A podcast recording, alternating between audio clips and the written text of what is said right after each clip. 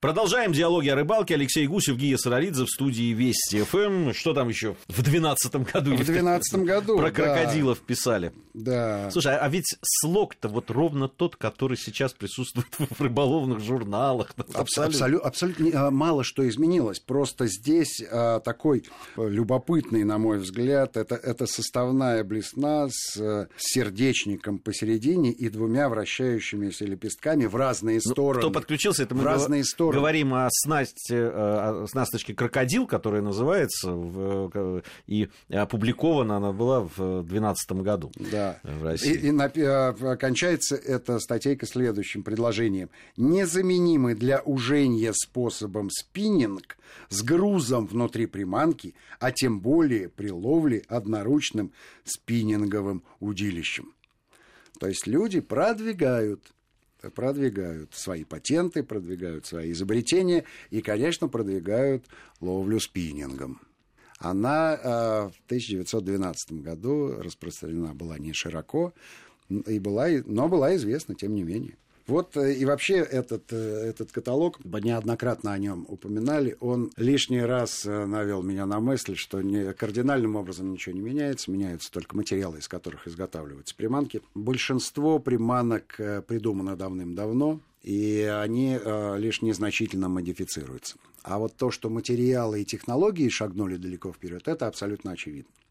Ну и, конечно, цены а, в свое время были более-менее приемлемые. Те времена были э, чудовищными. Потом, во времена Советского Союза, более-менее приемлемые. Сейчас потихонечку подтягиваются к 1913 году точки отсчета, которые неоднократно упоминаются во всех аналитических и сравнительных программах. С другой стороны, ведь э, если говорить о цене на э, различные приманки, блесны и так далее, удилища, ведь всегда все равно сохраняется э, несколько да, ценовых категорий. Э, В любом Верно. случае, какие-то нововведения, которые появляются, новшества, которые стоят очень дорого, рано или поздно э, находятся способы, как это удешевить и все-таки сделать доступным большинству. Иначе... Но мы же с тобой, помнишь, э, в несколько программ назад говорили о том, что золотая мормышка была безупречна, как на насадка, как, приманка при ловле хариуса на одной из уральских рек. Тем не менее, и позолоченная работала неплохо. Ну, а если уж начистить медную, то, то и она. то и она Особенно с, под- с подсадкой червяка. На той же странице, на нашей книж... в нашей книжице есть э, э, слово... которое- Книжица, напомни, как называется. Книжица – это диалоги о рыбалке от яда, бестолковый словарь диалогов. Это библия- библиографическая редкость, найти ее, наверное, уже невозможно. Тираж был всего 5000 экземпляров. Я думаю, что через паузу, может быть, издательство ос- осуществит э, переиздание.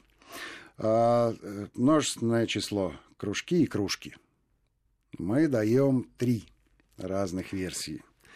Рыболовная снасть для ужения хищной рыбы на живца.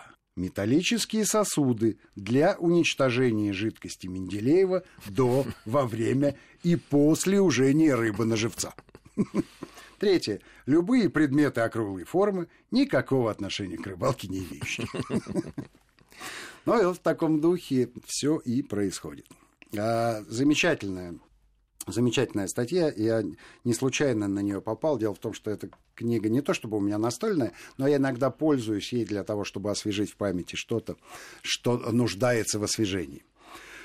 Вот прекрасная статья, которую я написал довольно давно, но она очень э, ложится и на мое ухо, и, я надеюсь, на э, ухо наших радиослушателей. Зачет. Поимка рыбы, размер и вес которой заслуживает всеобщего уважения и одобрения. Диалоги о зачетных рыбах. Понятие зачетной рыбы у всех рыболовов разное. Восьмилетний мальчишка от души радуется крошечному карасику. Девятилетний карасику побольше. Одиннадцатилетний подросток мечтает поймать окуня-матросика граммов на 150. Пятнадцатилетний юноша нацеливается на килограммового леща. В 20 лет молодой человек видит во влажных снах щуку на трешку. 25-летний мужчина грезит о 5-килограммовом судаке в 30, хочется изловить сазана на десятку, в 35 отправиться за призовым тайменем, в 40 никаких денег не жалко на поездку в тропические моря, где живут и тунец, и дорадо, и марлин. 45 список желанных трофеев почти заполнен. В 50 начинаешь ловить рыб в собственном фотоальбоме, в 60 довольствуешься килограммовым лещом, в 70 окунем-матросиком граммов на 150, в 80, если хватит сил, смотришь, как восьмилетний мальчишка радуется крошечному карасику. Понятие зачетной рыбы у всех рыболовов разное. Да, ну сейчас, конечно, э, меняется многое, но э, согласен. В общем, в этом есть философия жизни, в том числе, э, с тем, как мы относимся к рыбалке. Не скажу, что вот у меня были такие мечты. Но, потому- во-первых, ты прошел еще не все возрастные категории. Ну, это да, это, это безусловно. Но я все-таки, ты знаешь, где-то на карасике с ладошку я застрял. Все-таки это, мо- это моя любимая рыбалка. Я ничего То есть ты не впал в детство, ты из него не Нет, выходил. я его из него не выходил абсолютно. Я остался тем мальчиком, который, которому нравится на пруду в хорошую погоду ловить карасиков. Э, Ну, не совсем маленьких, хочется чуть- чуть покрупнее, но, в принципе, вот это, это, это образ идеальной рыбалки. Мы, по-моему, э, одну программу целиком э, посвятили, что такое идеальная рыбалка для разных рыболовов. Так вот, моя идеальная рыбалка именно так выглядит. Прудик, солнышко. Согласен с тобой. Ну, давай, Встающая. давай про заядлого рыбака почитаю, потому что это прямо рядышком на страничке «Диалоги о заядлых рыбаках». Прилагательное «заядлый», что в напечатанном виде, что произнесенное вслух, никаких положительных эмоций не вызывает. В нем слышатся тюркские корни и явственно чувствуется некоторая небезопасность, почти прямая угроза своему здоровью и свободному времени, если вдруг случится его провести с носителем этого эпитета.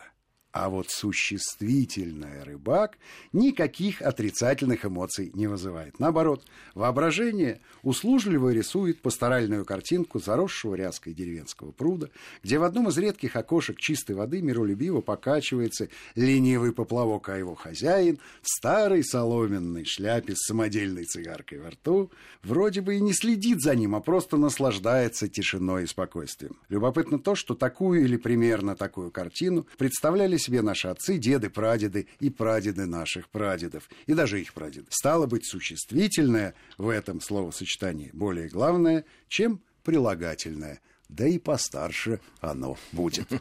Вот это как раз про тебя, про заросший ряской пруд, про карасика, поплавок и, видимо, соломенную шляпу с дырой Не обязательно. Сейчас, сейчас в бейсболке очень удобно с длинным козырьком от солнца, для того, чтобы лучше видеть поплавочек. Ну, вообще удивительно. Ну, казалось бы, ну что такое? Пруд, а, да, чтобы солнышко, чтобы погода хорошая была, чтобы рыба клевала, пускай даже не крупная, чтобы ветер не, не мешал, чтобы трава там вот эта ряска чтобы не приплывала. Ну, казалось бы, что тут такого выдающегося? Так вот нет же. Там за лето, может быть, от весны до осени, может быть, раз-два всего удается вот такую идеальную форму найти в своей рыбалке. Но надо же говорить еще и о том, что рыбалка для кого-то удачная, просто если ты попал в такую погоду и насладился, ей, а для кого-то ведь надо уязвить карасика, это желательно еще не одного, а желательно и не выпустить его, а изжарить, а Всё изжарить входит. Еще. это входит, со конечно. сметанкой Нет, на подожди, идеальная рыбалка без клёва не бывает. Поэтому все... Есть эстеты, я тебя уверяю.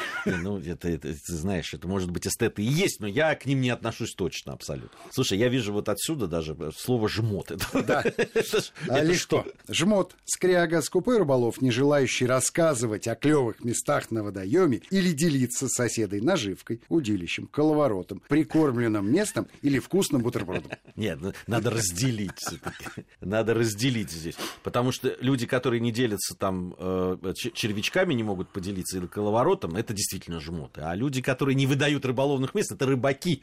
Они так называются. Журналист. Одна из самых древних профессий на Земле, Как как, мы известно. знаем. Да. Умение приукрасить действительность, свойственное журналистам, весьма востребовано среди читателей рыболовной периодики. Вот представляешь, есть слово журналист, да, с, с их желанием приукрасить. А вот представь, что такое рыбак-журналист. Вот, это, конечно, представляю. Это, это в квадрате. Человек, который хочет приу- приукрасить действительность. Ну и, конечно, журналистка. Представительница прекрасного пола, умеющая совмещать сразу две самые древние профессии на Земле. К сожалению, в рыболовной журналистике журналистки практически не встречаются.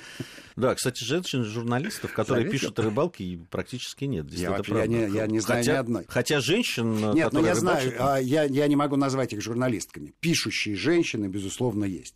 Но так, чтобы они э, профессионально этим занимались, нет, они просто рыбачат, э, профессии у них другие, они просто пописывают рыболовные журналы, ну или сейчас в сети, как положено, а так вот, чтобы они профессионально нет. Нет, пока, пока таких нет. Скажи, у нас э, совсем немного времени остается в эфире. А есть в этой энциклопедии жизни диалогов о рыбалке кулинарная часть? Периодически попадается, периодически попадается. Есть большие... Ну, прямо с рецептами там или как? А, ты, ты знаешь, где-то, где-то, наверное, есть рецепт, где-то, наверное, есть. Но мы... А, дело в том, что структура словарная, то есть алфавитная, она не дает возможность э, сделать э, кулинарию как отдельную, сборник статей. Просто эти кулинарные рецепты разбросаны по мне, всему телу Мне книги. кажется, что вообще... Ну, вот, э, с, да, да, если да, смотреть да. на копченого леща, то, безусловно, вот все это есть. Во вообще, мне кажется, что кулинарные э, странички э, диалогов о рыбалке за наши 17 лет, они вообще заслуживают отдельного издания кулинарной я не, книги. Я не скрою, что э, когда мы стали сотрудничать с издательством, они предложили нам сделать кулинарную книгу. И мы реально работали над кулинарной книгой. Но получилось так, что у нас не набралось достаточно количества фотографий кулинарных, потому что мы снимаем, а из видео красивых фотографий, красивых фотографий не сделаешь для э, хорошей глянцевой книги. Поэтому мы отложили на время вот. кулинарную составляющую. Значит, эта книга э, когда-нибудь да, найдет своего время. читателя. Алексей Гусев и Гия Саралидзе были в студии Вести ФМ. А на этом время э, наше отведенное в эфире заканчивается. И мы желаем вам, как всегда, ни хвоста, ни чешуи.